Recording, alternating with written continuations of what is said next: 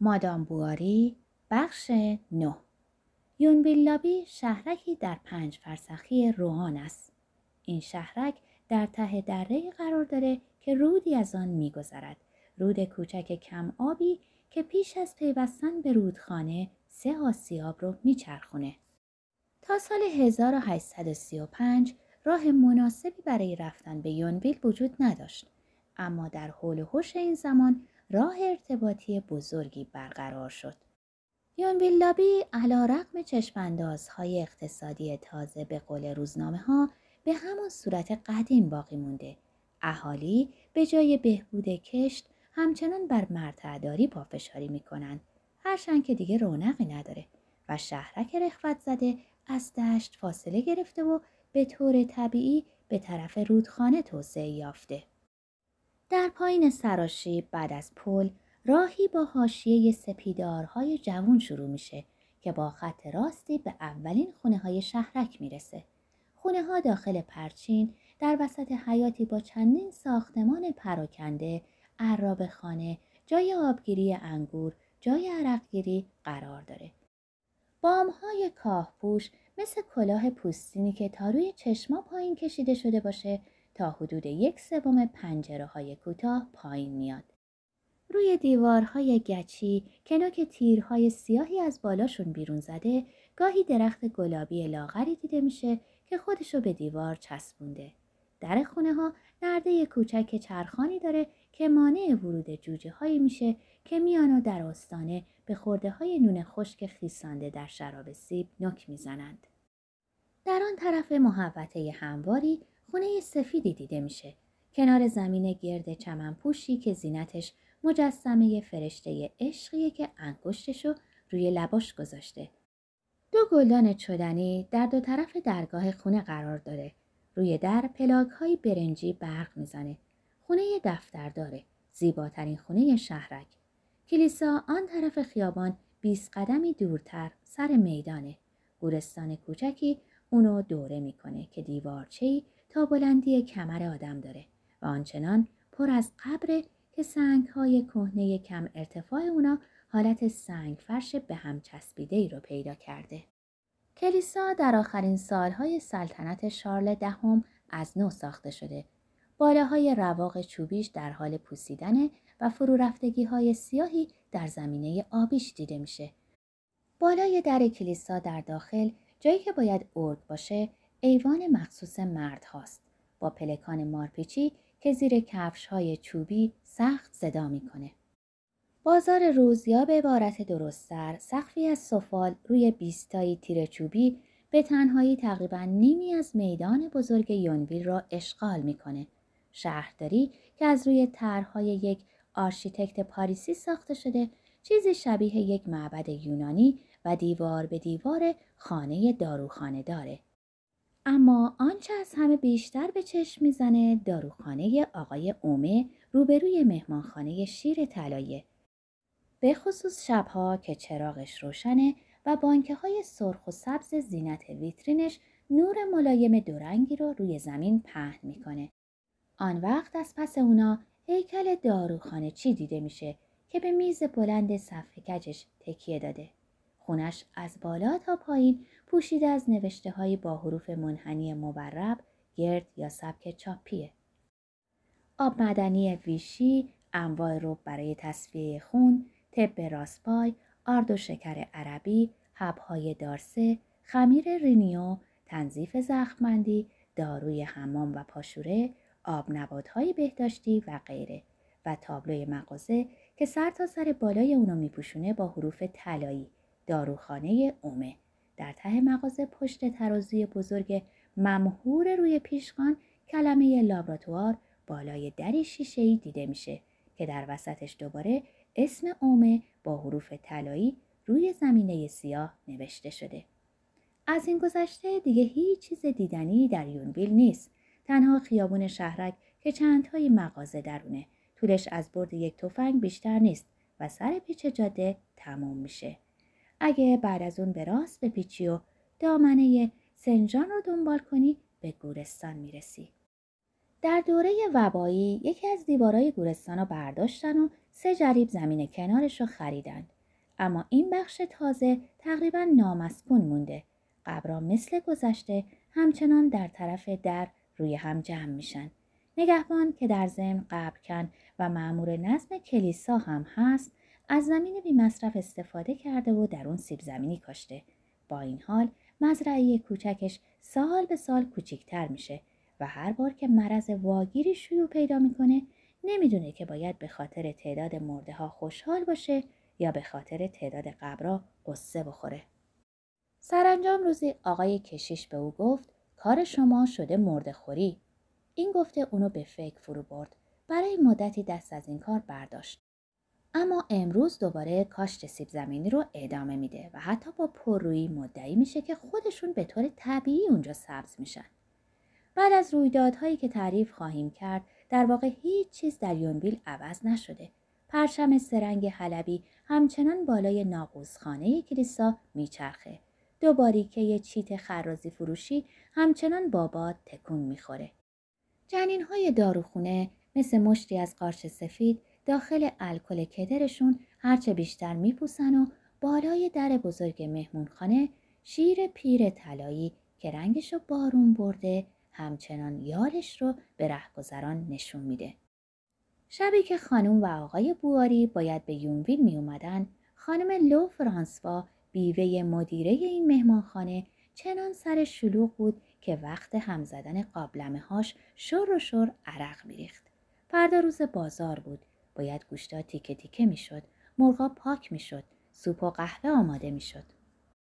از این گذشته باید غذای مشتری های شبانه روزی و همچنین پزشک و همسر و خدمتکارش رو هم میپخت. صدای قهقهه در سالن بیلیارد تنین مینداخت. در سالن کوچک سه آسیابان داد می‌زدن و عرق می‌خواستن. هیزم شعله بر بود. زغال ها میترکید. روی میز دراز آشپزخانه میون تخته های گوشت خام گوسفند تلی از بشخاب بود که با تکانهای کندهی که روش اسفناش خورد می‌کردن میلرزید. از حیات پشت مهمانخانه صدای مرغهایی میومد که خدمتکار دنبالشون می‌کرد تا بگیره و سرشون رو ببره. مردی با کفش های راحتی چرم سبز رنگ و کلاه نرم مخمل با منگوله طلایی با نشان سالک روی چهره پشت به شومینه خودشو گرم می‌کرد. صورتش غیر از رضایت از خود هیچ چیز دیگری بیان نمی‌کرد و به نظر میومد که در زندگی همانقدر آسوده باشه که سره ای که قفس حسیریش بالای سر او آویخته بود. صاحب داروخانه بود. زن مهمان دار داد می‌زد. آرتمیس تونگا رو پر کن. عرق بیار زود باش. کاش دست کم می‌دونستم چه دسری بدم به مهمونایی که منتظرشونین. وای کارگرای اسباب کشی دوباره قشقرقشون رو توی سالن بیلیارد شروع کردن. گاریشونم مونده درست جلوی در بزرگ. چلچله که بیاد می‌زنه و داغونش می‌کنه. پولیتو صدا بزن جابجاش کنه. فکرشو بکنید آقای اومه از صبح تا حالا شاید 15 دست بیلیارد بازی کرده و هشت کوزه شراب سیب خوردن. می‌زنن و ماهوت بیلیاردم پاره می‌کنن. اینو می‌گفت و کفگیر به دست آن سر سالن رو نگاه می‌کرد. آقای اومه در جوابش گفت خیلی بد نمیشه یکی دیگه می‌خرین. بیوزن به صدای بلند گفت یه بیلیارد دیگه؟ بله خانم لو فرانسوا چون این دیگه به درد نمی‌خوره. بازم میگم داریم به خودتون ضرر می‌زنین. خیلی هم ضرر می‌زنین. وانگهی امروزه دیگه همه بیلیارد بازا می‌خوان که چوبا سنگین و سوراخهای میز تنگ باشه. دیگه کسی گوی بازی نمی‌کنه. همه چیز عوض شده. آدم باید خودشو با زمونه وفق بده. تلیه رو ببینین؟ مهمان خاندار از ناراحتی سرخ شد. داروخانه چی در دنبال حرفش گفت بیلیاردش از بیلیارد شما قشنگ تره. بعدش هم مثلا همین فکر که پول برد بازی رو اختصاص بدن به کمک به لهستان.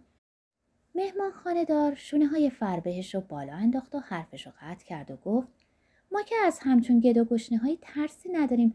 بله آقای اومه بله تا در این شیر طلایی بازه مشتری ها جای دیگری نمیرن. ما انبارامون پر قربان. در حالی که یکی از این روزا خواهیم دید که کافه فرانسه درش بسته شده با یه نوشته رو شیشش. بعد به حالتی که با خودش حرف بزنه بیلیاردم رو عوض کنم. میزی که انقدر برای جمع جور کردن رخت و لباس به دردم می‌خوره. بعدشم در فصل شکار گاهی تا شش مسافر رو روش خوابوندم. نمی‌فهمم چرا این ایور نمیاد. چقدر فسفس می‌کنه. داروخانه چی پرسید؟ برای شام آقایان شبانه روزیتون منتظرشین؟ بله که منتظرشم برای آقای بینه. خواهید دید که درست سر ساعت 6 پیداش میشه. آدمی به این دقیقی توی دنیا پیدا نشده. باید جای همیشگیش توی سالن کوچیک آماده باشه. حاضر بمیره و جای دیگری شام نخوره. انقدرم بددله که نگو. برای شراب سیب چقدر ایراد می‌گیره. مثل آقای لئون نیست که گاهی ساعت هفت میاد گاهی حتی هفت و نیم. حتی نگاه هم نمی‌کنه که داره چی می‌خوره. چه جوون خوبی. هیچ وقت صداش در نمیاد.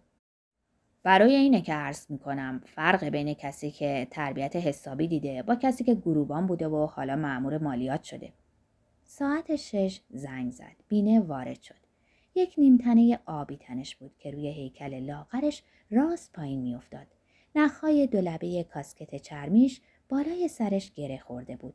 سایبونش بالا بود و بالای پیشونی تاسش رو نشون می‌داد که عادت به کلاه اونو خط انداخته بود جلقه از کتان سیاه یقه پشمی شلوار خاکستری داشت و در همه فصلها چکمه های خوب واکس خورده به پا می‌کرد که روشون به خاطر درشتی انگشتای شست پاش دو برآمدگی موازی دیده می‌شد. حتی یک مو از حلقه ریش بور کوتاه منظمش بیرون نمی‌زد که انحنای آروارش رو به خود می‌گرفت و مثل قرنیزی صورت بی حالتش رو دوره می‌کرد. چشماش ریز و بینیش خمیده بود. در انواع ورق بازی مهارت داشت. شکارچی خوبی بود و خوشخط می نوشت. در خونش یه چرخ خراتی داشت و برای سرگرمی با اون حلقه های دستمال سفره می ساخت و با حسودی یک هنرمند و خودخواهی یک کاسبکار اونها رو برای خودش نگه می داشت و به هیچ کس نمی‌داد و خونه رو از اونا پر می کرد. به طرف سالن کوچک رفت اما لازم شد که اول سه آسیابان رو از اونجا بیرون بیارن. در همه این مدتی که میزش آماده می‌کردن بینه ساکت سر جاش کنار بخاری موند.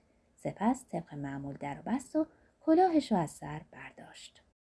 داروخانه چی پس از آنکه با مهمان دار تنها شد گفت اگه یه خورده مثل آدم خوشو بشکنه زبونش قاش نمی‌خوره. زن در جوابش گفت لب از لب باز نمی‌کنه. هفته پیش دو تا بزاز دورگرد اومده بودن اینجا. جوونای شوخ بگو بخندی بودن. شبا لطیفه هایی تعریف می‌کردن که من از خنده اشکم در میومد. اما اون مثل مجسمه اونجا میشست و یک کلمه هم حرف نمی‌زد. داروخانه چی گفت؟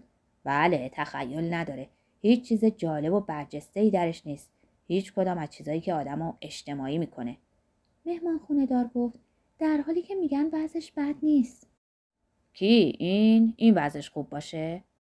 بعد با لحن آرومتری گفت توی ورق بازی شاید. البته اگه یه تاجر که ارتباط خیلی زیادی داره یا یه صاحب منصب یا پزشک یا یه داروخانه چی انقدر گرفتار کارش باشه که به سرش بزنه و حتی آدم به دور باشه برا من قابل درکه چیزایی هم در این باره تعریف می‌کنن و شوخیایی هم می‌سازن اما اینجور آدما دست کم فکرشون دنبال یه چیزیه خود من مثلا چند بار شده که برای نوشتن یه برچسب همه این میزم و دنبال قلمم زیر رو کردم و بعد دیدم که قلم روی گوشم بوده در این حال خانم لو فرانسوا به آستانه در رفت تا ببینه که چلچله میاد یا نه. یک باره لرزید. مرد سیاه پوشی تند وارد آشپزخانه شد. آخرین روشنایی های غروب صورت گل انداخته و هیکل ورزشکارانش رو روشن می کرد.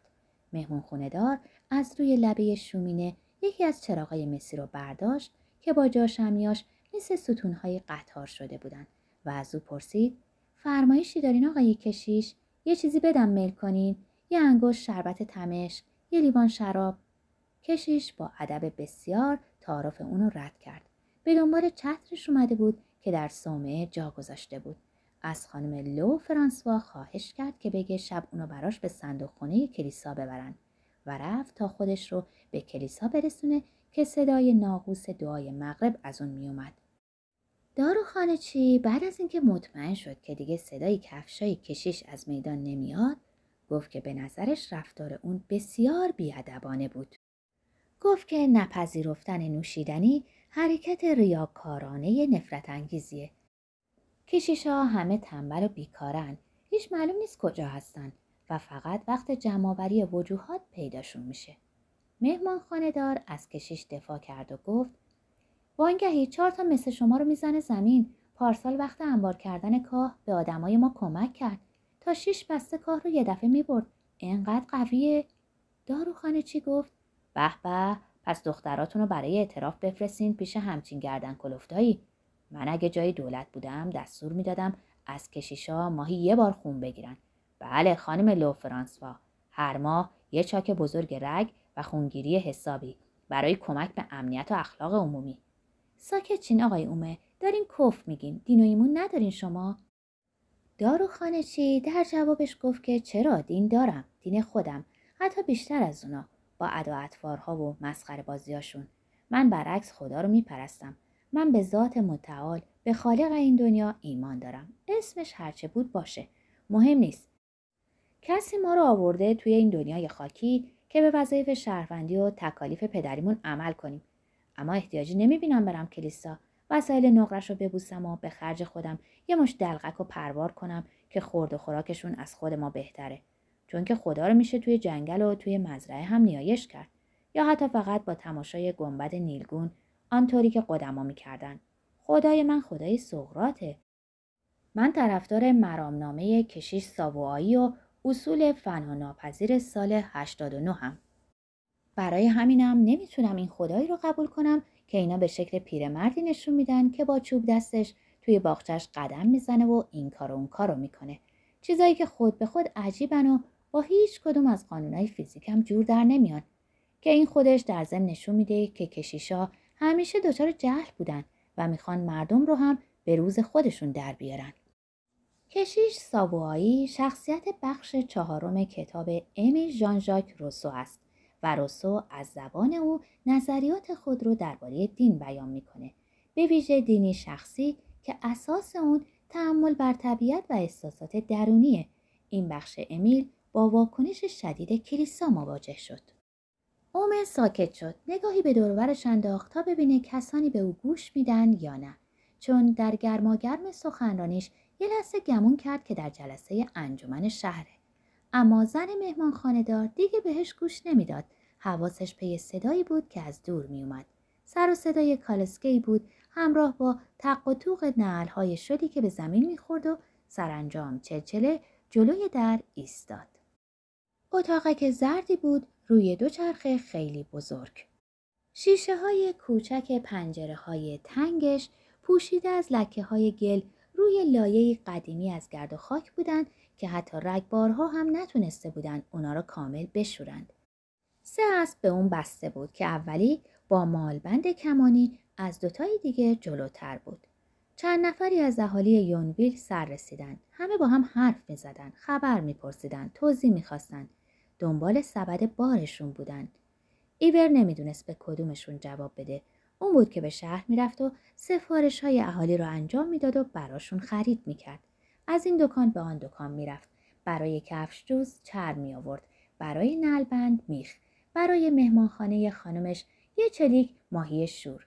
کلاه برای کلاه فروش و کاکل گیس برای سلمانی. در طول راه بسته ها رو پخش می‌کرد. در همان حالی که پشت کالسکه ایستاده بود اونا رو از بالای پرچین توی حیاتا مینداخت و با نره صاحبانشون رو خبر می‌کرد. از پا خودشون راهشون رو می‌رفتن. تأخیرش به خاطر حادثه ای بود. سگ خانم بواری وسط کیسارها فرار کرده بود. بیشتر از یه رو به ساعت با سود صداش زده بودن. ایور حتی نیم فرسخی به عقب برگشته بود چون دقیقه به دقیقه گمون می‌کرد اونو دیده اما به ناچار به راهشون ادامه داده بودن. اما گریه کرده بود خشمگین شده بود گفته بود که این بدبختی تقصیر شارله آقای لورف پارچه فروشی که در کالسکه همراهشون بود سعی کرد اونو آروم کنه و چندین مورد سگای گم شده ای رو شاهد آورد که بعد از سالیان سال صاحبانشون رو شناخته بودند. می‌گفت یکی از این مواردی که تعریف می‌کنند سگی بوده که از قسطنطنیه تا پاریس اومده بوده. یکی دیگه پنجاه فرسخ رو روی خط راست کرده و از چهار رودخانه با شنا گذشته بود. می گفت پدر خود او سگ کوچولویی داشت که بعد از دوازده سال غیبت یه شب که پدرش برای شام بیرون می‌رفت در خیابان اونو شناخته و یک باره روی او پریده بود.